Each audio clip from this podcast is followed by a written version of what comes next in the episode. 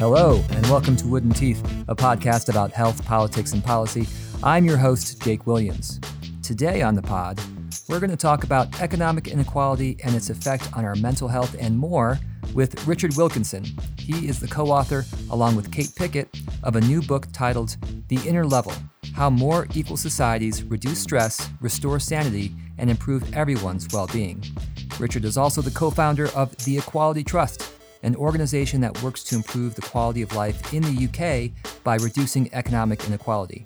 His book, The Inner Level, examines the effects of inequality in many countries, but includes a lot of focus on the US, so I thought the book and our conversation would be an interesting one to share with you all.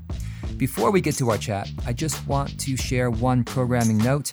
We're going to switch to an every other week schedule for the pod for reasons including the fact that we're interested in having some more time to produce episodes that go beyond one conversation and instead delves deeper into a topic in multiple ways. Stay tuned, I think you're going to like where we're going. For now, let's go to my conversation with Richard Wilkinson.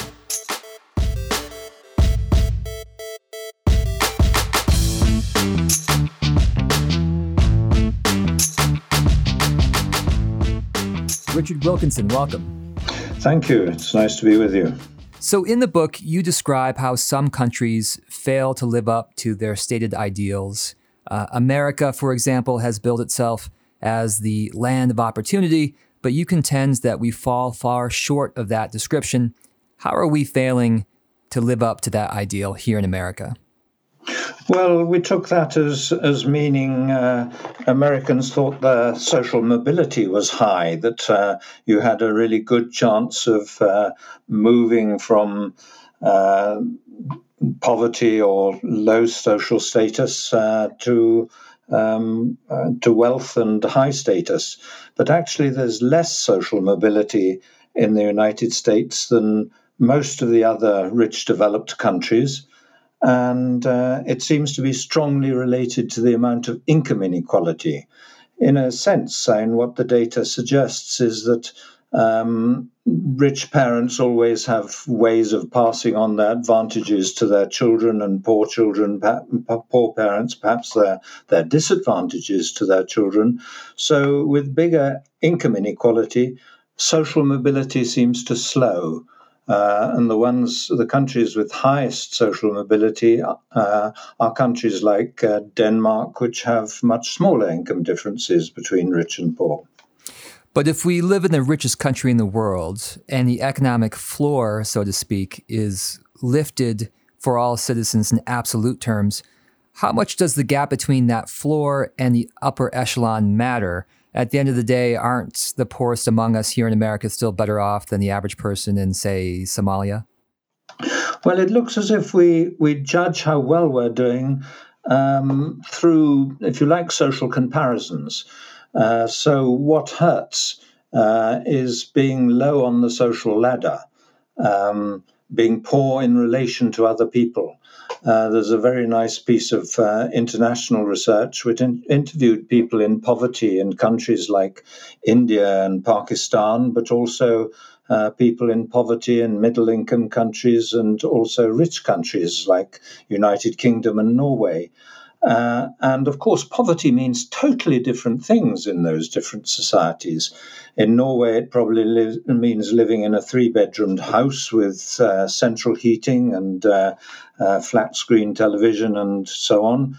In India, it means living in a um, a shack with a mud floor and no sewerage. And yet, the experience of poverty in those very different ca- countries is that same sense of failure, uh, of shame, of being looked down on, regarded as inferior, and so on, um, and the anxiety and stress that goes with that.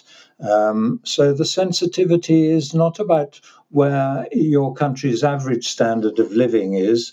Uh, particularly once it's got to the levels uh, common in the rich developed world. Uh, it's about where you are in relation to other people. That's what really matters. Um, I often say there's a sort of naive view of inequality that um, a lot of people think it only matters if it creates uh, extreme poverty. Uh, but actually, it's much more to do with creating feelings of superiority and inferiority, uh, dominance and subordination, if you like. And that means that changes the quality of social relationships and, and creates social divisions in our society. And uh, really, that's what we've been studying. So, is there an evidence based connection between economic inequality and things like anxiety, depression, and other mental illness?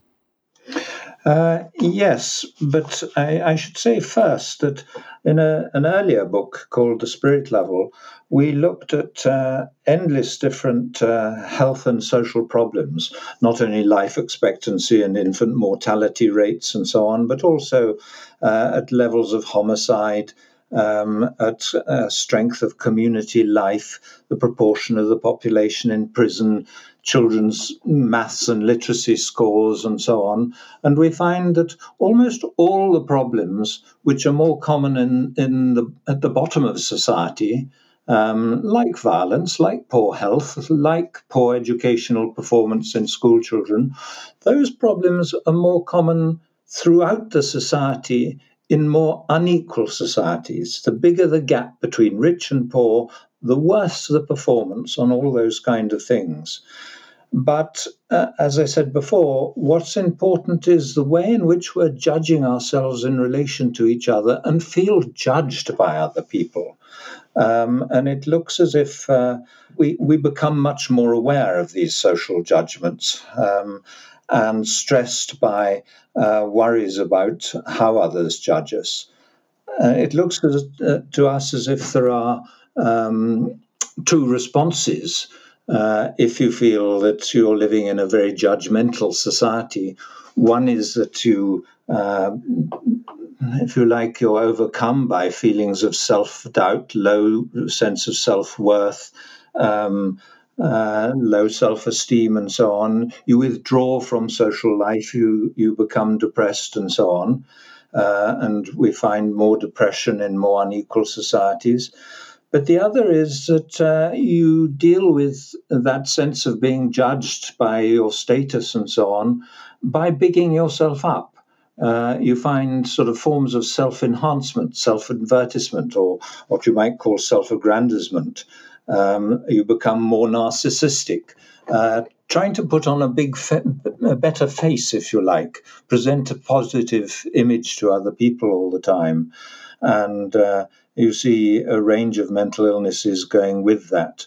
Um, uh, the the evidence um, part of it is the statistical evidence of what mental illnesses are more or less common in more unequal societies, uh, but also, we now know more about the, the causal processes.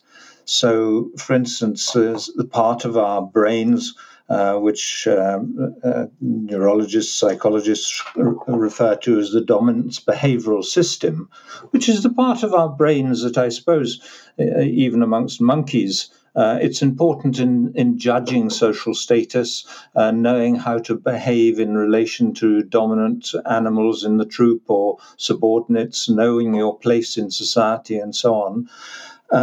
And it looks as if quite a range of mental illnesses uh, are related to uh, the way in which social hierarchy uh, triggers um, that dominance behavioral system as I say, making us more worried about uh, how we're seen and judged.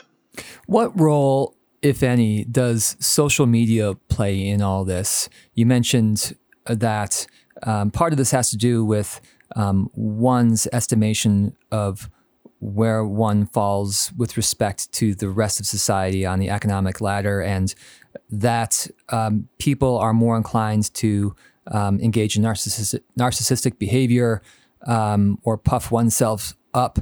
Um, does social media play a catalytic role in the form of making you even more aware via you know, these curated posts that people are living better than you are and increase your motivation uh, to perhaps put on a, uh, a better face, uh, a better representation of your life than you're perhaps living? Yes, I think that uh, I, I think we have to recognise that social media is just a, a, a channel for messaging, um, and of course, how we use it uh, is affected by the kind of society we live in. Um, and uh, uh, it, it's clear that in our very unequal societies, and Britain is almost as unequal as the United States, uh, that um, social media are used in, if you like, more aggressive ways. Um, I mean, there's been a lot about uh, uh, children being bullied on the uh, social media um, at school and so on, um, and occasional suicides induced by by that. Um, and actually, that goes very well with the evidence we have that bullying in schools is much, much more common in more unequal societies. And it's, you see, bullying is a sort of dominance behavior. And you find that uh, rates of bullying are uh, perhaps 12 times as common in uh, societies with bigger income differences. So you see that the way it creeps into a huge range of our behavior and our uh, relationships to each other and colors the way we use our social media. Um, I should say that you also see this the tendency to big yourself up in, in consumerism um, in the most obvious way in which we try and present a good front to other people uh, is by wearing the right things, having the latest phone, and driving a smart car, and so on. And there are now studies which show if you live in a more unequal area, uh, you're more likely to spend your money on a flashy car um, or fashionable clothes or whatever um, that, that, you know these worries about how we're seen and judged really are more intense in those societies. We've talked about the U.S. Uh, you mentioned that the U.K. Um, is uh, close behind in terms of inequality. Which countries are doing a good job of um, preventing inequality, and, and what are the effects on the population as a result? Well, most of the rich developed countries have uh, tended to become more unequal since around about 1980. I mean, the the rot set in, I suppose, with um, um, Reagan and and Thatcher. Um, and neoliberal economics, uh, free market fundamentalism, if you like. Um, it's then that income differences really widened so dramatically. Um, but despite that widening, it's happened much more in, in some countries than others. Um, so there was a time when Britain and the United States were amongst the more equal countries. In the 1960s and 70s, uh, top tax rates were enormously much higher than they are now, and we were much more equal societies. Um, but uh, the more equal ones, the countries that have remained more equal only with small rises in inequality, tend to be the Scandinavian countries Sweden, Norway, Denmark, uh, Belgium. Um, uh, also, Japan has done quite well. But they've been, even those countries, as I say, have been moving in the wrong direction recently. In the book, you discuss the changing relationship between a country's per capita income and life expectancy. Can you describe uh, how that's changing and why? Yes. Um, economic growth uh, and average income levels, GNP per capita, if you like, um, it's very important to raise material standards in poorer countries, in the developing world, where many people haven't got basic necessities. And uh, with early rises in, in living standards in whole populations, you see life expectancy improving and, and measures of happiness improve, all sorts of outcomes improve. But as you move towards the richer developed societies, where most people have the basic necessities, the vast majority of us are not short of food and so on, uh, then you find uh, that in a way having more of everything does less and less good. Um, so the link between life expectancy and GNP per capita is lost. You can look in the rich developed world at rises in GNP per capita and rises in uh, life expectancy, and they're unrelated. even if you look at uh, long term change over periods of as much as 20 or even 40 years, it, it's hard to find any relationship between them. Uh, though uh, in earlier stages in development, uh, economic growth was an important driver of human well being. It's just that it ceased to be now in the rich world.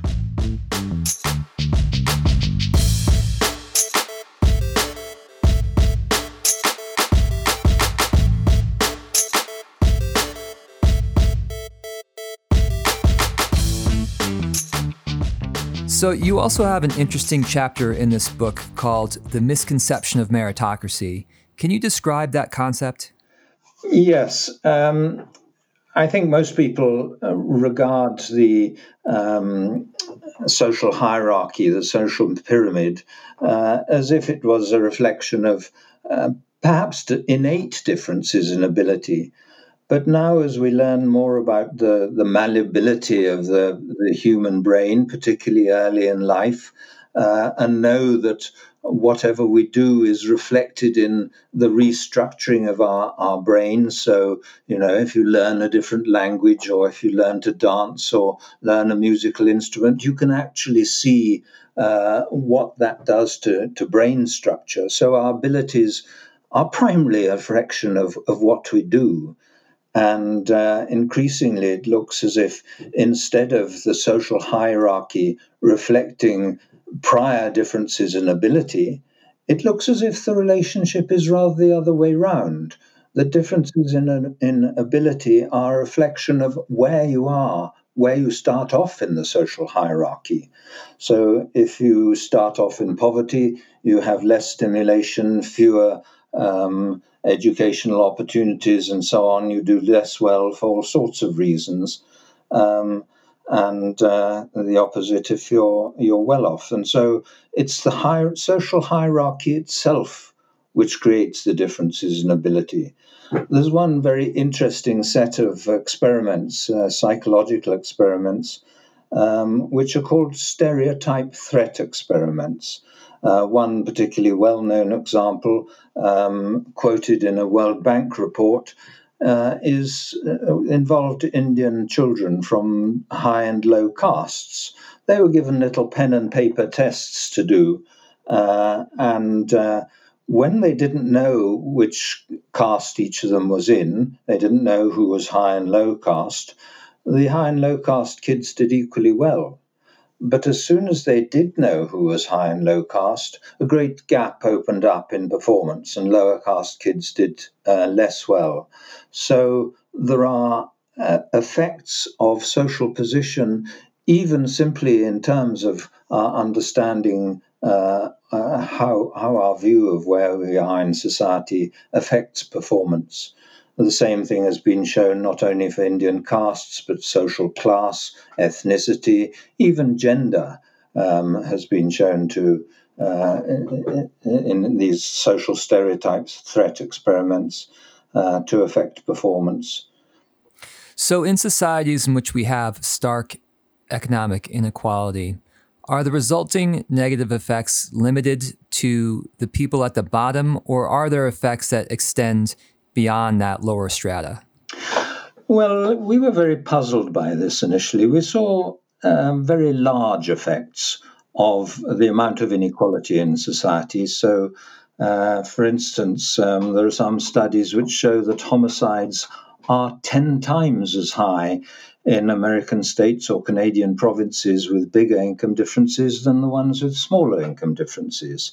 Uh, and similarly, huge uh, differences, as I mentioned, in the frequency of bullying in different societies or the proportion of the population in prison. And it's clear that this can't be driven just by, I don't know, the poorest 10% in societies. And now there are studies which show, although the biggest effects of inequality uh, are at the bottom of the social hierarchy, uh, actually, um, almost all of us do less well in a more unequal society. So even if you're well off with a good job and a good education, uh, if you lived in a more equal society, you might live a little bit longer. your children might do a bit better at school, you'd be less likely to become a victim of violence. In that sense, we'd all do better in a more equal society. So, effects biggest at the bottom of society, but and tapering off uh, higher up the social hierarchy, but uh, still um, appreciable effects on the vast majority of the population. So, is that because that being uh, negative effects that impact uh, people who are not just in the lower strata, but in the middle and upper strata, are they seeing um, a decline in length of life and other negative effects because society as a whole experiences an unhelpful turbulence and that affects the lives of the people in the middle and the top, whether they like it or not. Is that a fair summary, or am I, am I understanding this correctly? Yes, I think so. I think that's that's right. Um, and the basic cause is that uh, this tendency to judge each other uh, by status uh, goes all the way up. I remember reading a newspaper article by a well known journalist who interviewed bankers, these people getting multi million uh, pound or dollar salaries. And she said, you surely can't spend all this money. Um, you know, what does it do for you? And the banker she was talking to said, Well, it tells me I'm better than the next man. Uh, and so uh, it is that sense of uh, how you're seen and judged that goes all the way to the top. And it, with it, that sense uh, that self worth differs very much uh, between people, and so we all become more uh, insecure about our self worth. Um, and that's one of the things that feeds into um, uh, mental illness. So, in the book, you don't just diagnose the problem, you also offer some policy recommendations to tackle inequality. Can you share some of those? Well, uh, there are, of course, lots of different ways of reducing income differences. And I should say um, it's probably not just income differences that matter, it's differences in wealth, I would say, uh, material differences in, in general. Um, we, we are, by the way, never talking about um, uh, perfect inequality. Our uh, study is simply empirical, so we're comparing uh, countries with differing amounts of inequality, but all the societies we look at have um, uh, class differences and so on, uh, social pyramids. It's just that it's a higher social pyramid in some societies than others.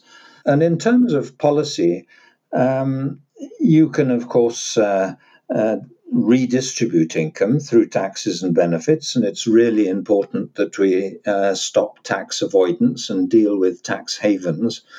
Um, but the problem with doing that is not only that many people think of, of tax as a sort of legalized theft, uh, but also that um, uh, it's so easily undone. So a new government coming in uh, can un- undo any progressive changes in the tax system.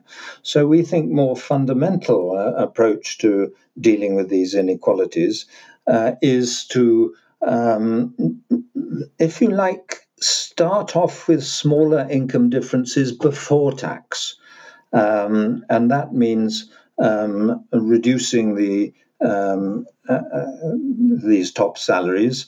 Um, and we believe that that can be best be done by um, stronger forms of economic democracy. In about half the member countries of the European Union, there is some legislation for employee representation on company boards. It's often just token representation, but in countries like Germany, it's quite strong. So, in larger companies, half the, the representatives on the remuneration committees uh, deciding pay have to be employee representatives. Um, and that seems to uh, lead to uh, less of the uh, enormously inflated salaries at the top.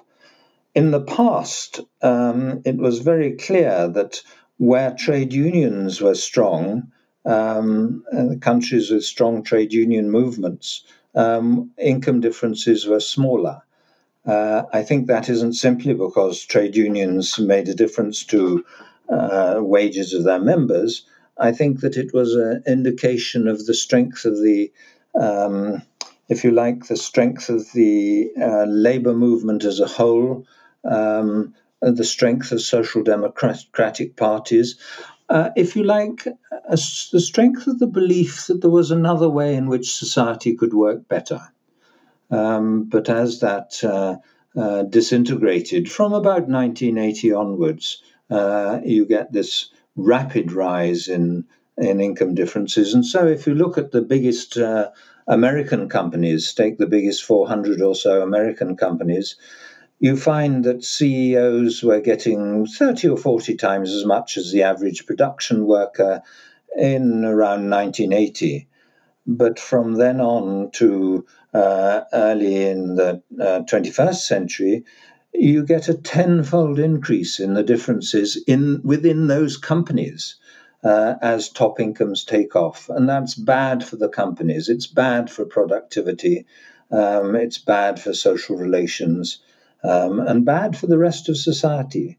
Uh, and so it's a matter of how to control that. And I think we have to extend democracy uh, from the political sphere, where it's becoming increasingly meaningless, into the economy, into the workplace, into business. Um, uh, I think that's really the most important thing to do. And it's much harder uh, than for successive governments uh, to take away that extension of democracy. And it, it gets greater equality much more funda- fundamentally embedded in our societies. The book is called The Inner Level How More Equal Societies Reduce Stress, Restore Sanity, and Improve Everyone's Well Being. Richard Wilkinson, thank you for being with us. Well, thank you for having me.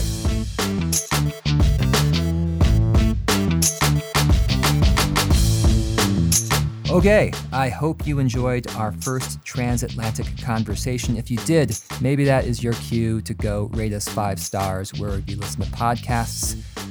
Thanks, everybody. I'll see you in two weeks.